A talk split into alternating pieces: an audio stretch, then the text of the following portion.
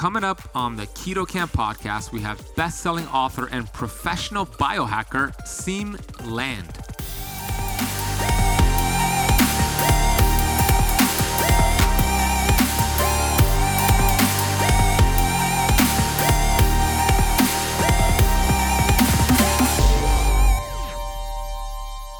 the average person in the Western world is already aging really rapidly, already in their like 40s. Basically, they're slowly beginning to see this decline in their health and functionality. Like they're starting to forget things, they're starting to have like back pain, neck aches, uh, whatnot. They're already pre diabetic, they have atherosclerosis and uh, cognitive decline. All those things are preventable with. Uh, improving your metabolic health as well as muscle mass and uh, doing resistance training so compared to someone else who is active throughout their entire lifetime, then for them this trend is very different. So instead of aging very gradually and slowly, they actually maintain this higher level of health and fitness all the way until the later years of their life. And then you have like, like a sharp descent and uh, they die off really quickly, which uh, is a much kind of more preferable way of aging, I would say, because you're basically being younger for longer.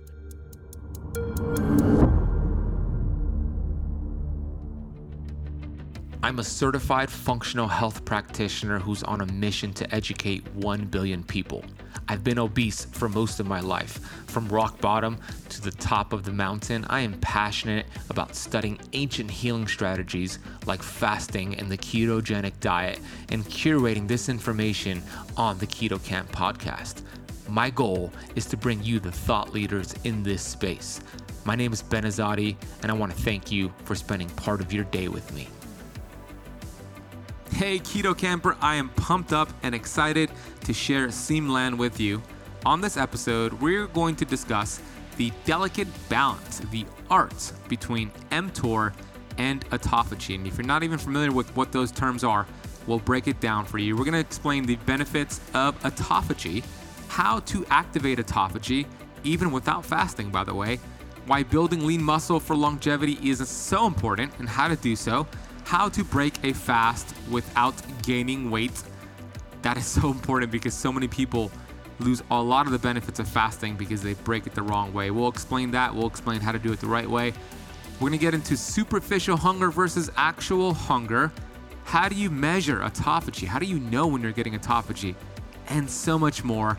Siim Land checks in from Estonia, and we have such a blast. So grab your pen and paper. You're going to geek out like we did, and I can't wait to bring them on the show. Before I do, I want to thank you so much for choosing the Keto Camp podcast out of all the shows out there, all the podcasts out there. You chose this one, and we're super grateful. We're on a mission here to educate and to inspire 1 billion people on planet Earth. And by you choosing this podcast, you're helping that mission become accomplished. I want to get to the Apple Podcast review of the day. This is a five star review entitled Thank You from L. Phelps 310. L. Phelps said, Look forward to listening to Keto Camp podcast in the car and on my walks. Always full of great info. Thank you, Ben Azadi, for the work you put into teaching others the keto lifestyle. Thank you so much, L. Phelps. I love how you stated keto lifestyle, right? Not keto diet amazing because keto is not a diet. Keto is a metabolic process that has been around since humans have been around. So I really appreciate that. I'm glad you're listening to me on your walks and in the car. And thank you for taking the time to leave that review. It really does help the show grow. We put a lot of energy and resources and, and money into the Keto Camp podcast. So by you leaving that review, it's so well received. And I want to thank you. Please leave the show rating and review if you haven't done so already. It really does help the show grow. If you're new to the podcast, welcome. Hit that subscribe button. We release two to three brand new episodes every single week. We bring some of the most incredible thought leaders in the keto and fasting space. If you want to watch the video interview with Siim, that's posted on our YouTube channel, which is youtube.com slash ketocamp. We're about to hit 100K on that channel. And it's all credit to you, so go check out that video interview with Siim. Last thing here before I bring on Siim is to remind you I just recently released a brand new 28 day keto jumpstart program. You will get 50 plus videos on keto and fasting, about $600 worth in keto meal plans, grocery shopping lists, digital downloads of my books, and so much more. It'll teach you how to do keto the right way, how to burn fat instead of sugar, how to do fasting the right way, and you'll get incredible results in just 28 days. I was going to release this for 97 bucks, but with what is happening in the world, I decided to do it for just one payment of $7 over at startketocamp.com. Take advantage right now. If you're hearing this on time and the deal's still available, that'll be one payment of $7 over at startketocamp.com. All right, let's get into this interview with Siim Land. Siim Land is a best selling author, public speaker, high performance coach, content creator, and professional biohacker.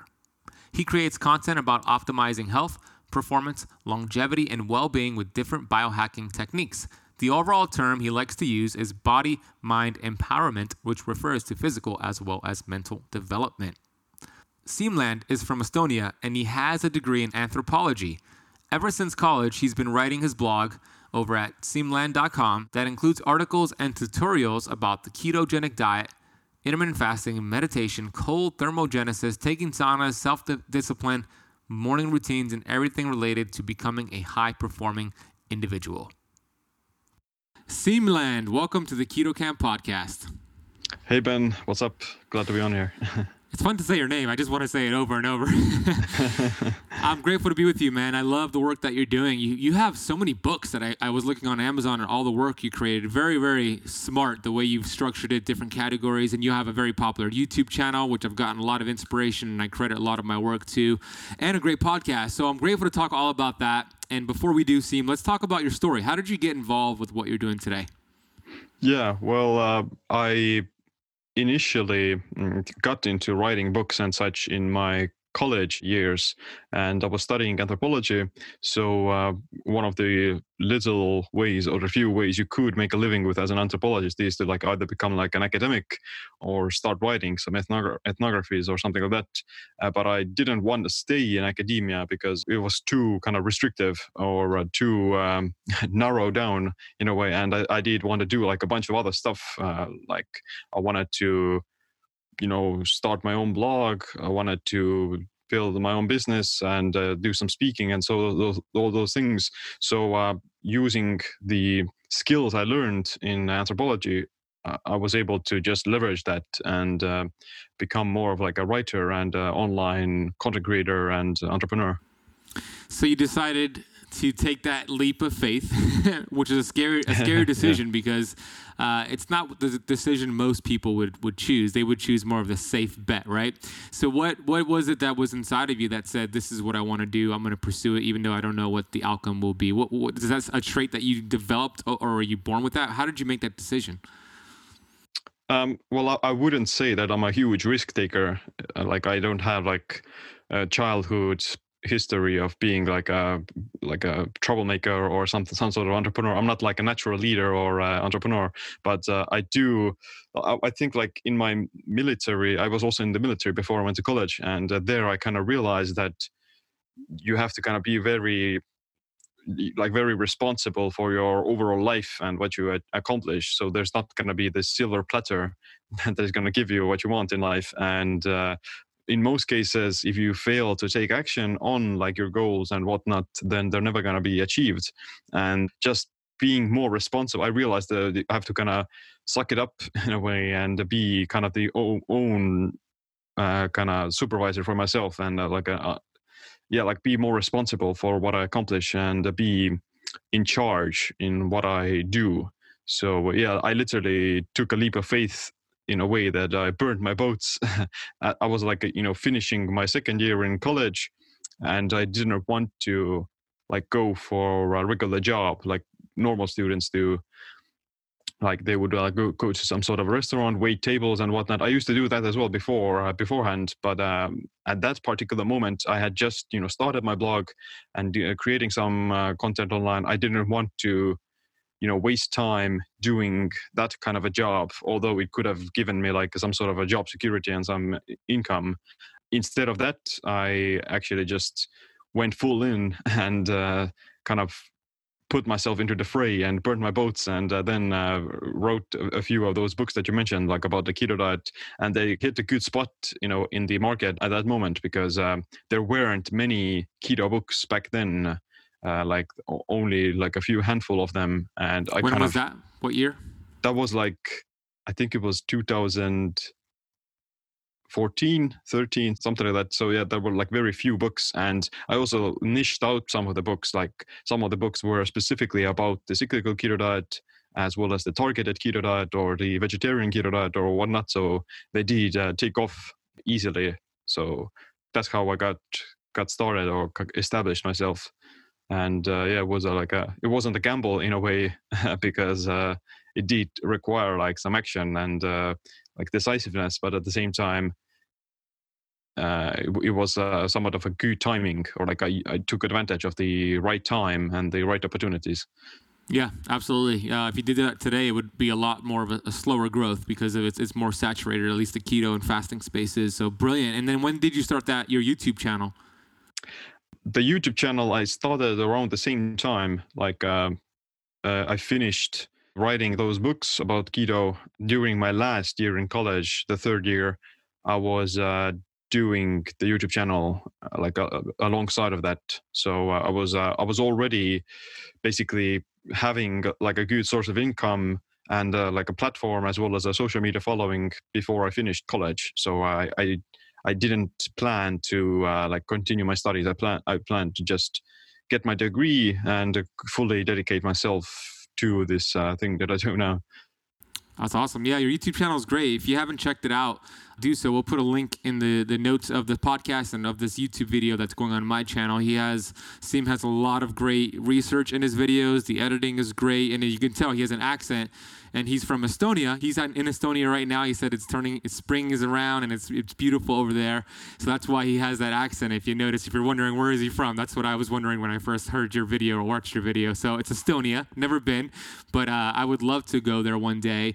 You are known for at least with my lens, you're known for being the metabolic autophagy guy. You talk a lot about autophagy and mTOR, and let's let's break that down. I, I talk a lot about it as well, but let's let's assume that somebody watching this or listening right now is somewhat familiar with those terms, but not so much. Could you explain the delicate balance between mTOR, what is mTOR, and autophagy? Yeah, definitely. Uh, like you said, those things they tend to work in balance with each other and uh, mtor is like your uh, growth pathway in the body that uh, promotes uh, muscle growth as well as cell replication. So it's this uh, anabolic mode where your body is growing. And the opposite of that is uh, autophagy which is more like cell recycling and breakdown or catabolism. And uh, those two modes they can't really coexist at the same time. So you can't be fully growing and recycling the garbage at the same time. So it's like a trade-off and for example you know there are benefits to both of them uh, for both like longevity as well as just general uh, health. Like for example mtor is good for building muscle helping your your body to burn fat and uh, also just you know have higher bone density and those higher functionality and those of things. But it's also like associated with some uh, like uh, cancerous growth uh, malignant tumors and so on. So you don't really want to be having the mtor turned on all the time because essentially means you're you're growing uh, excessively. And on the other hand there are also a lot of research benefits about uh, and uh, kind of the main idea is that the autophagy process is uh, just removing all these old and worn out cell particles and debris that uh, just accumulates there as a byproduct of uh, living itself. But simultaneously, you know, the autophagy is like a very trendy term recently, a few years ago, but uh, there are actually a lot of uh, negative side effects for it as well. So autophagy itself could also promote the survival of certain cancers and uh, tumors and even some uh, viruses and so on. So it's not like this super good thing that you want to have turned on all the time either. So that's why the goal should be to figure out how do you achieve the optimal balance between both of those things and how do you get like the best of both worlds without putting your body into like some sort of a dysfunctional state because at the end of the day it also come, comes back to just having the body functioning in in this sort of a homeostasis or balance where it's uh, functioning properly Great explanation. Yeah, and that's just the way that we're hardwired to be. The 70 trillion cells that we have in the body, they're hardwired for moments of feasting and activating this mTOR, building up, and then moments of famine and fasting activated the autophagy. I'm guilty, and I heard you say before that you're guilty of getting sometimes too much autophagy, too much fasting, because you just feel so good when you're in a fasted state. But when the body's done eating it up, if you want to call it that, and repairing the bad stuff, it's going to need to get energy from somewhere, and then it'll go for the good stuff, and it could weaken the immune system. Like you said, certain cancers could grow. So the, the billion dollar question is this, Siim. How do you balance it? What is a great general rule of thumb to follow to get the maximum, or I should say, all the benefits of mTOR and all the benefits of autophagy without any of those negative side effects? Yeah, definitely. Like, uh, you know, all of those things are pretty subjective. So they're going to differ between individuals, and uh, uh, how much autophagy a person may need uh, depends primarily on like their overall metabolic health, what are their goals, and uh, like overall like energy balance in a particular moment. So, for example, if uh, someone has diabetes or someone has maybe insulin resistance or something along those lines, then their body could benefit from slightly more autophagy because uh, the autophagy actually has been shown to be helpful. For example, fixing uh, some of the beta cells in the pancreas, as well as uh, you know even clearing up some of the plaque that accumulates in atherosclerosis. So, like if you are in a very diseased state, then having some uh, higher, uh, or at least in some situations, having some higher autophagy can be more beneficial. But simultaneously i wouldn't say that that applies the same way to like a high level athlete because a high level athlete has a different goal they have a different health they have even different energy requirements and for them they actually may need more mtor especially if you're talking about like a fitness competitor or a bodybuilder. They want to have more mtor because it's going to be more beneficial for their sport and uh, how do you find this sort of a goal you know yeah like like you mentioned fasting and this sort of energy restriction, they're going to increase autophagy, but uh, that can be like this sort of a gauge way of uh, how do you assess how much autophagy you need. So, for example, if you need more autophagy or if you have like less energy demands, you're burning fewer calories, then you can fast for longer without the autophagy process becoming uh, damaging for you compared to someone like who is exercising a lot and they're already healthy they're already metabolically healthy then they don't need to fast that long because their body doesn't need that much autophagy and it can also become um, more uh, damaging faster because uh, their kind of threshold is uh, lower. So uh, usually i would say that some form of daily time sheet eating and fasting is just the go-to way of increasing that uh, basal autophagy as well as regulating it based upon your own requirements. So if you are like like a sedentary person and uh, you're you know have some sort of a metabolic abnormality or dysfunction, then you can safely fast for like even up to few days with no negative side effects. And usually you can get away with like eating once a day and those sort of things compared to someone like who is exercising a lot and uh, who has like a particular performance oriented goal like they want to build a certain amount of muscle or they want to run uh, like a, a, certain like a mile under four minutes or something whatever it may be then for them they need to eat more basically and they need to be feeding their body more properly. So they for them they can't fast for that long because the fasting is going to just jeopardize the performance. And uh, therefore their eating window should be slightly longer. So yeah i personally focus on just manipulating the eating window and uh, adjusting it based upon the energy requirements yeah, and it's also uh, good to get clear on what the goal is. Like you just said, is the person's goal strength and performance, like a bodybuilder or, or a sprinter or an athlete, or is it health and longevity? Sometimes, a lot of the times, they're not mutually exclusive. You could take years off your life by building your performance, or you could add years to your life, but your performance might suffer. But then you could do both at the same time. But sometimes people don't understand that. So, getting clear on the goal. Let's talk about autophagy a little bit more. Besides fasting, Siim, what are some ways to activate autophagy? Yeah, well, that, that's a good tip to remember. So you don't necessarily have to fast in order to activate autophagy. So you can still get like a lot of the performance benefits while still eating and uh, kind of operate, upregulating some aspects of the autophagy process. So, for example, exercise itself also activates autophagy. So uh, it's actually probably a faster way to activate autophagy than fasting So uh, there are some studies that show you can even see an increase in like autophagy related genes within 30 minutes of uh, exercise. And what type uh, of exercise?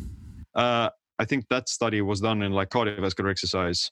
But uh, the main idea is that anything that puts your body under energy stress and depletes the body from certain nutrients, then that's going to gradually start to upregulate autophagy. So in the example of cardiovascular exercise, then you're burning through your body's uh, liver glycogen storage during exercise, and uh, the liver glycogen status regulates basically the balance between mTOR and autophagy. So uh, once your liver glycogen gets depleted, then it's going to turn on this another fuel sensor uh, called AMPK, which is the opposite of mTOR as well. So once mTOR gets suppressed and your liver glycogen stores are low, then AMPK gets turned on, and that's going to promote ketosis as well as autophagy. So uh, any kind of exercise does it as well.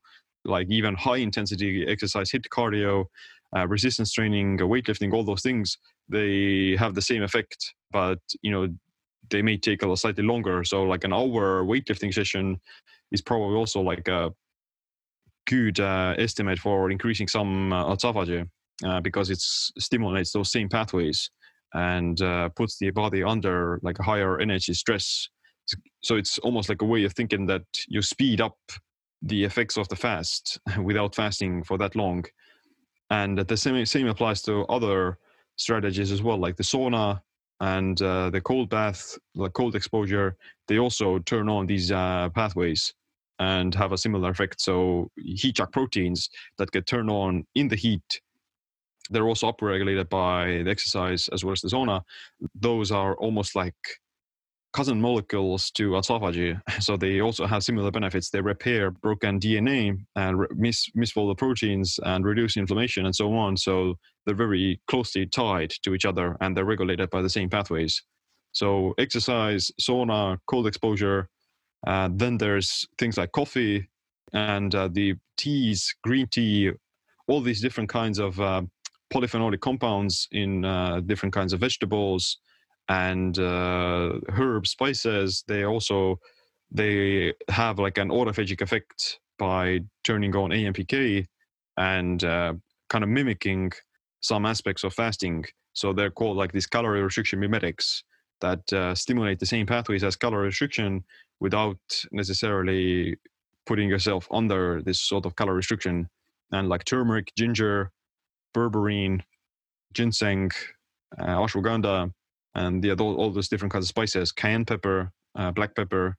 They're all like pretty easy ways of kind of hacking the autophagy process and uh, not necessarily having to fast for that long. So yeah, you can definitely like, for example, you could fast for. Um, I'm not sure, like you know, there's not an easy way to measure those things or compare them of which one is better or how much autophagy you get activated in different circumstances. But yeah, basically, you could think that okay, you know, basically like fasting for 16 hours and combining that with things like maybe black coffee or some exercise or some HIIT cardio, that's probably the equivalent of just fasting for 24 hours or something along the lines of that, because you're you're doing the exercise on top of the fasting, and although the fasting period would be shorter, it's still a comparable stimulus for autophagy as the same one as you did without exercise, just because you're stacking the different uh, stressors. Great breakdown right there. Yeah, I do fasted exercise all the time, and I usually do my fasted workout towards the end of my fast, whether it's like an 18 hour fast or 20 hour fast. And it's night and day, personally, when I go into a workout in the fasted state versus going into a workout with uh, having a meal, eating a meal a few hours beforehand. I feel so much better. I perform so much better. So let's talk a little bit more about exercise, you speak a lot about the benefits of building lean muscle. And when I hear that, it means something else than when somebody else hears that, right? Lean muscle, people think of bodybuilders, they think of CrossFitters, but why is it important for a 65 year old woman to a 21 year old boy to uh, focus on building lean muscle?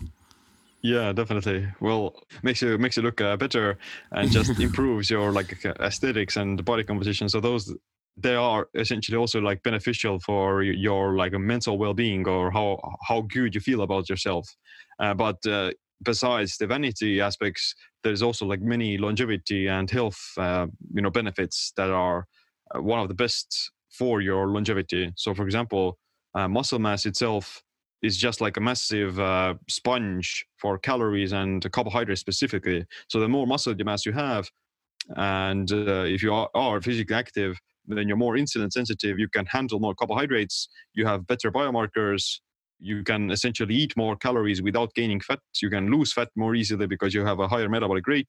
And yeah, like it's a very just improves the overall functionality of your everyday life as well. Like you'll be able to lift things, you'll be able to be more as self-sustainable. You don't need to have like a wheelchair or whatnot. So you can be, you know, you can maintain this health span for longer periods of time without necessarily giving up on life. And uh, especially in the in the later years of life it becomes increasingly more important because um, with age you're already naturally losing uh, a lot of the functional muscle mass that you have. And uh, most of it is due to like disuse but there's also of course like the natural decline in certain hormones like testosterone and growth hormone that help you to maintain muscle so as you get older it becomes increasingly more difficult to build muscle and maintain it while at the same time it's like a, very invaluable thing for preventing aging and slowing down the aging process. So uh, older people in general should like incorporate some resistance training because like most people already they don't have like any form of resistance training that kind of stimulates their muscles like you can just press a button and everything happens for you. So you're you're not really like doing gardening or you're not pulling weeds or you're not climbing trees you're not chasing uh, animals you're not really doing those things that people in the past used to do. And therefore the average person in the western world is already aging really rapidly already in their like 40s basically they're slowly beginning to see this decline in their health and functionality like they're starting to forget things they're starting to have like back pain neck aches, uh, whatnot. They're already pre-diabetic. They have atherosclerosis and uh, cognitive decline. All those things are preventable with uh, improving your metabolic health as well as muscle mass and uh, doing resistance training.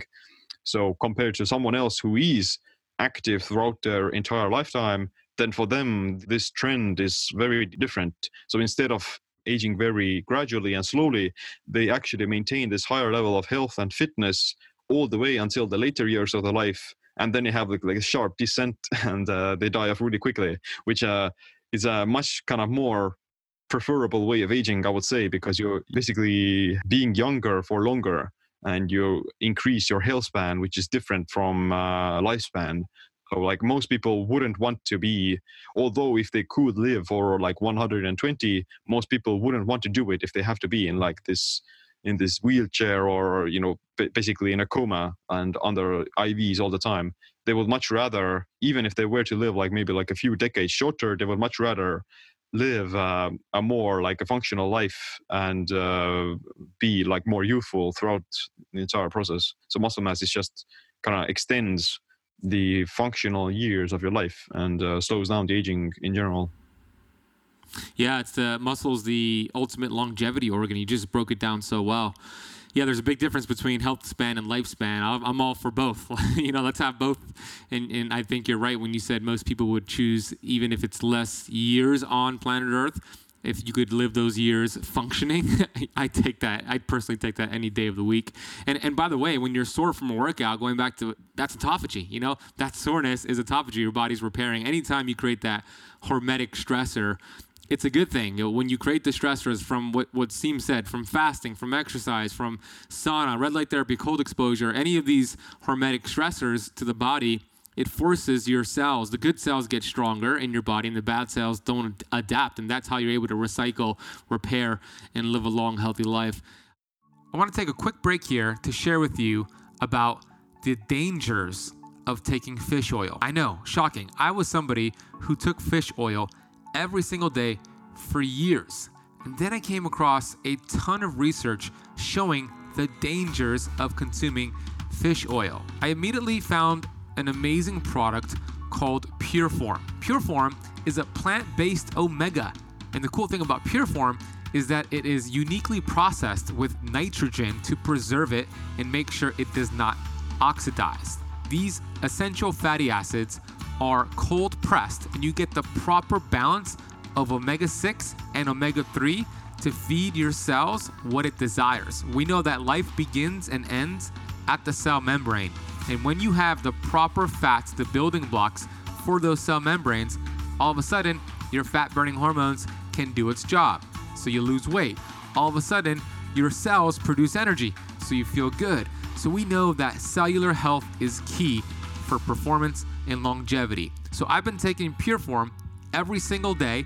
My dog takes it every single day. So does my girlfriend and my mom. This is how much I love the product. If you want to get your bottle delivered to your door, head over to purelifescience.com. Check them out. Order a bottle or two, and you'll be amazed by how you feel after taking this just after a few days. That is purelifescience.com. Use the coupon code BEN4 to apply a $4 off coupon. That is BEN, B E N, and the number 4. International shipping is available. Okay, let's go back into this episode of the Keto Kamp podcast. I want to know what is your current fasting schedule? Uh, what, do what is your routine at the moment?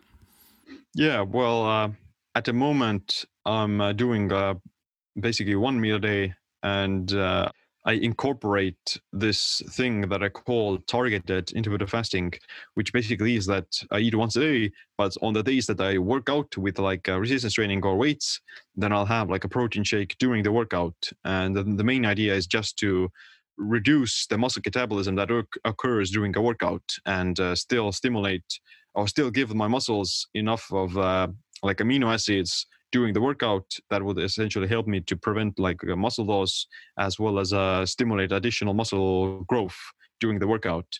What type of protein do you have?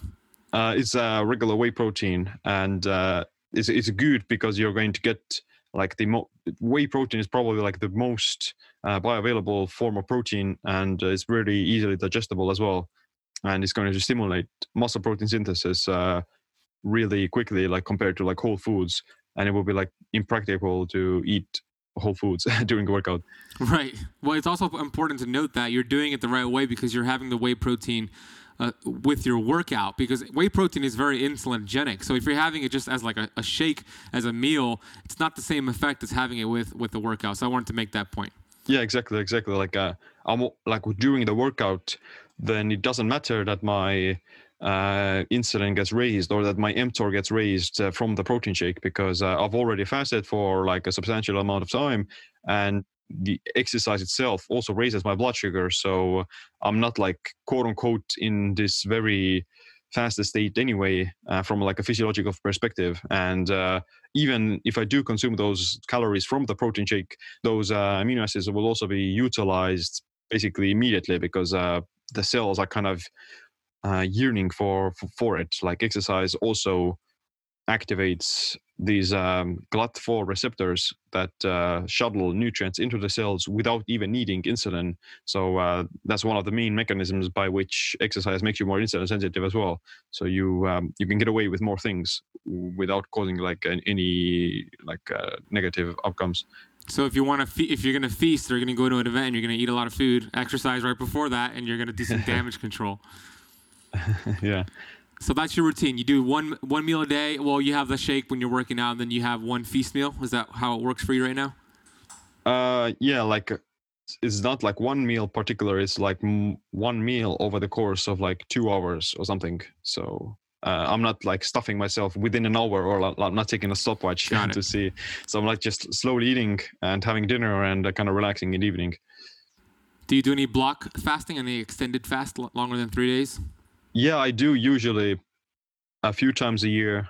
Last year I did have quite a few of them. Uh, this year I haven't had one yet because I've just been uh, most of the travels were uh, cancelled or rescheduled. So uh, I've been home uh, and I had just usually I would prefer to do these uh, extended fasts when I'm on the road. It's kind of just easier anyway, and you don't have to like eat the poor quality junk garbage on the road. So you can just you know not focus on the food at that moment. But yeah like i also think that you know it might might not be a, like a particularly good idea to be fasting especially during like a flu season or like a pandemic because uh, your immune system actually does take a small dip during the extended fast.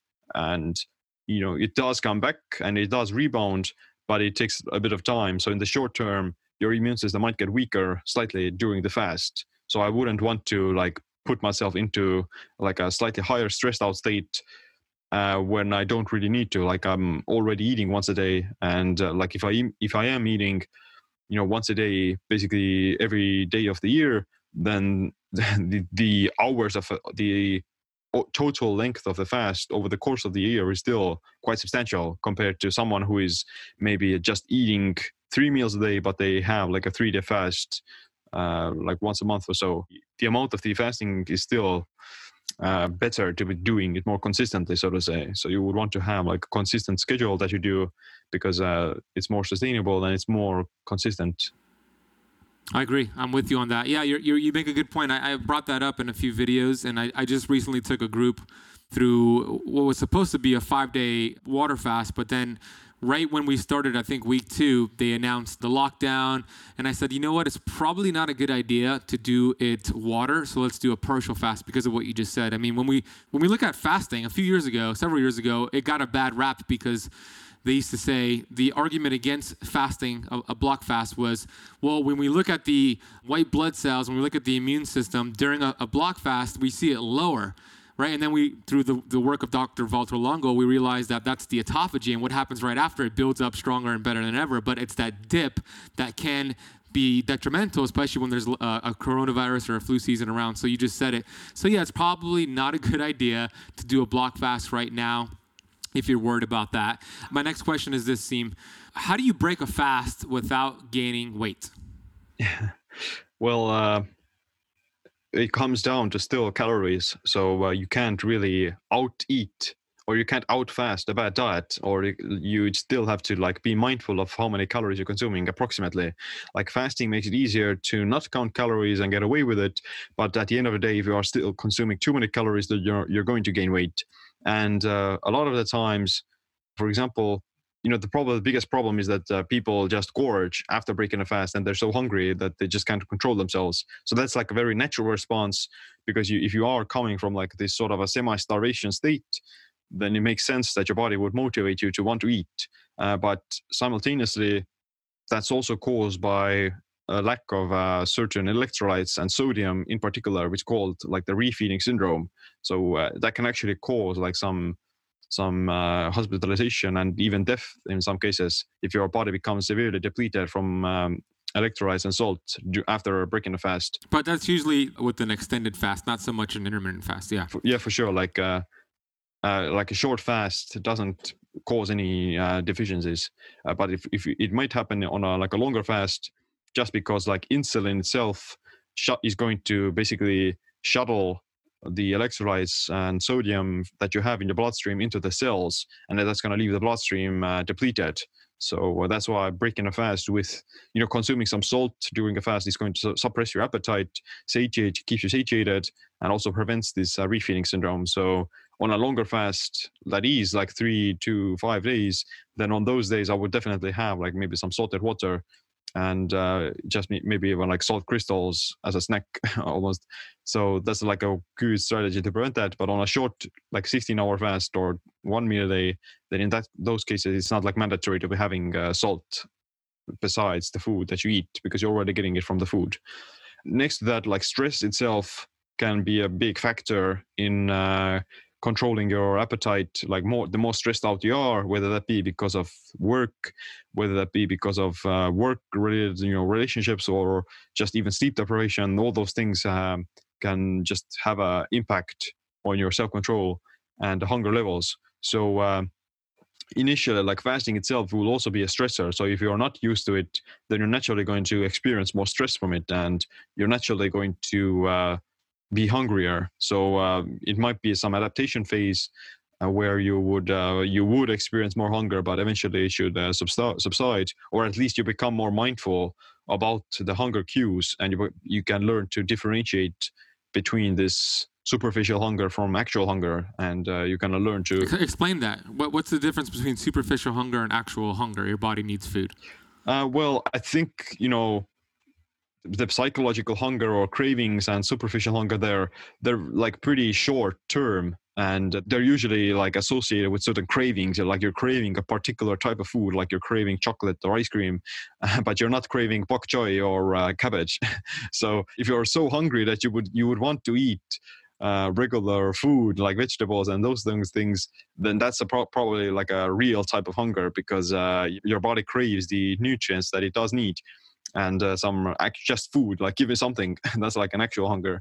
And you, usually like being bored uh, trying to distract yourself with food those things are just uh, caused by superficial hunger. And uh, again like you can learn to differentiate it even pretty fast with just uh, drinking more water even like because de- dehydration also makes you hungrier and uh, causes like some cravings. So yeah like even if you do experience like some slight feeling of discomfort during a fast like hunger then uh, instead of giving in immediately, you should just uh, wait a little bit. Maybe it's going, it's gonna just go away because hunger fluctuates all the time, and maybe drink some water, uh, or maybe go for a walk or whatever it may be. Just uh, kind of um, wait a little bit and see what happens. But it does, if it does persist, and if you are feeling very uncomfortable, then you may want to just break a fast because it's not like a race or it's not a competition uh, you just have to you know compete with your with yourself and uh, try to improve your your own uh, health and uh, goals.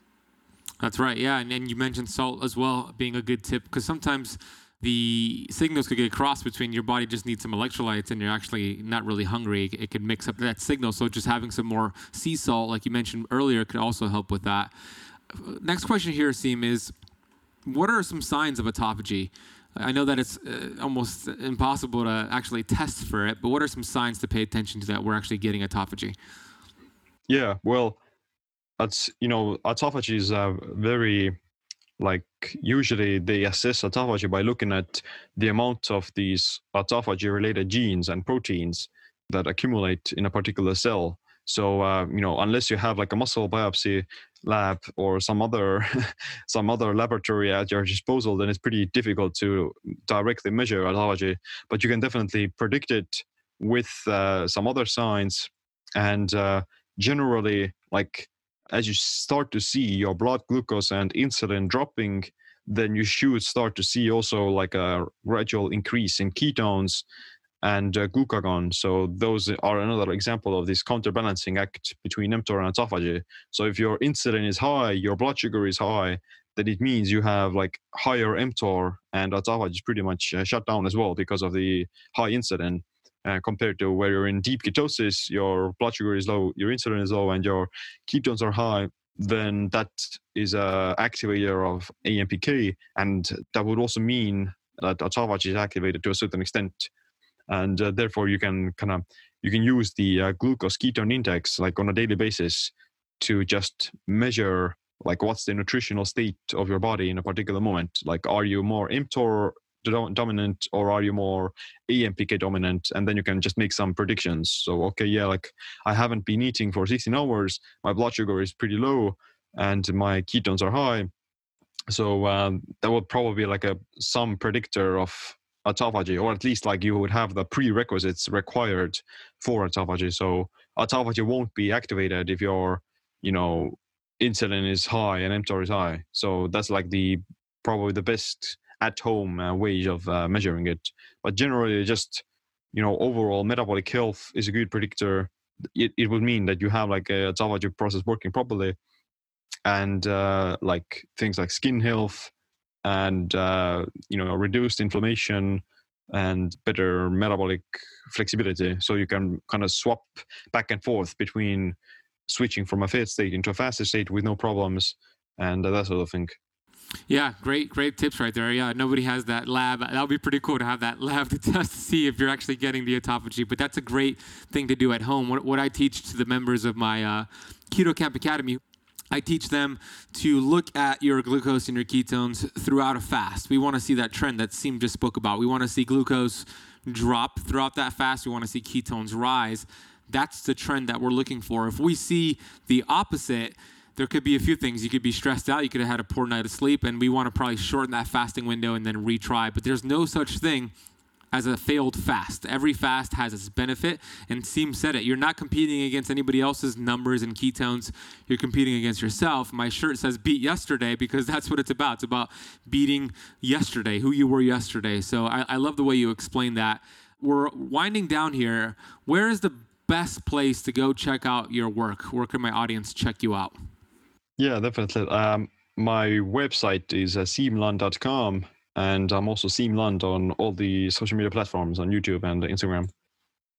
So we'll put those links down below of the YouTube video and in the podcast notes. I highly recommend you check out his YouTube channel. It's great and he's very consistent with it. Uh, final question is this: Out of all the tools out there in the what I call the health shed, so we have fasting, we have autophagy, we have uh, fasted workouts, we have uh, bodybuilding workouts. I mean, we have so many tools in that toolbox. Sleep. Which one is your favorite tool to utilize and why? Hmm. Yeah, that's a good question. Well, I think that out of all the things that I do, the biggest impact on my overall like health has been just uh, the intermittent fasting, uh, because uh, it's like the most cost cost effective uh, tool or the, the most cost effective strategy is because it's free and it, it has like so many it covers basically all the things or like mo- a lot of the things that uh, are related to longevity and uh, health. Like it covers insulin resistance it covers uh, alzheimer's it covers uh, cancers it ca- covers some infections those things covers the immune system. So uh, it covers inflammation and those things. So it is like a very very powerful tool but at the same time yeah like i do have to be you, everyone has to be mindful of not overdoing it and especially yeah, not not grinding it through. So, so you have to kind of embrace the other side of the coin as well which is which is the things that we talk about like mtor and muscle growth and uh, building muscle and nutrition. So yeah you can't fast for forever. So you have to kind of learn how to use it the right way well said. Yeah, I really enjoyed the conversation. I think the audience has a good understanding now of this delicate balance between mTOR and autophagy. Go show Siim some love on his channel. Let him know that you heard him here on the Keto Kamp podcast. Also, go listen to his podcast. I was just interviewed on his show, which will be out soon. So you can go listen to that interview. It was a great discussion as well. I want to uh, acknowledge you, Siim, for um, coming on here from Estonia and also for, for just the work that you have been doing since 2013, 2014, when you started to teach keto and fasting before it became uh, a trend out there. Your work has been very helpful with my work, and I get a lot of inspiration from you. And I share your videos a lot with my community, and I love your consistency. I love your knowledge, and I'm really looking forward to seeing where you are five years from now, 20 years from now, to see the stages and the, and the community that you continue to build. So I appreciate you and the conversation we had today, and I want to thank you so much for your work. Yeah, no problem. And thanks for inviting me. And it's great talking with you. And yeah, let's keep making the world a better place.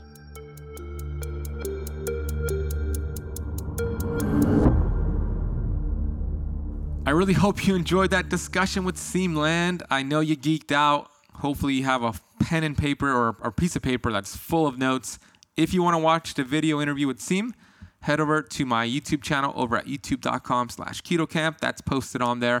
And text this episode to a friend. Text it to somebody doing keto or fasting and they're wondering what autophagy is, what mTOR is. Send it to them. It can make a big difference. And please leave the show a rating and review if you haven't done so already. Take a screenshot of this episode of the Keto Kamp podcast and post it on Instagram. Shoot me and Siim a tag. Our handles are at the Ben Azadi and at Siim Land. Go check out Siim's work. I was actually interviewed on his podcast. He interviewed me. That was also released today. So go check that out. Go check out his YouTube channel. Go check out his work. All can be found in the notes of this podcast. I want to thank you so much for listening to the entire episode of the Keto Kamp podcast. You'll hear me on the next one.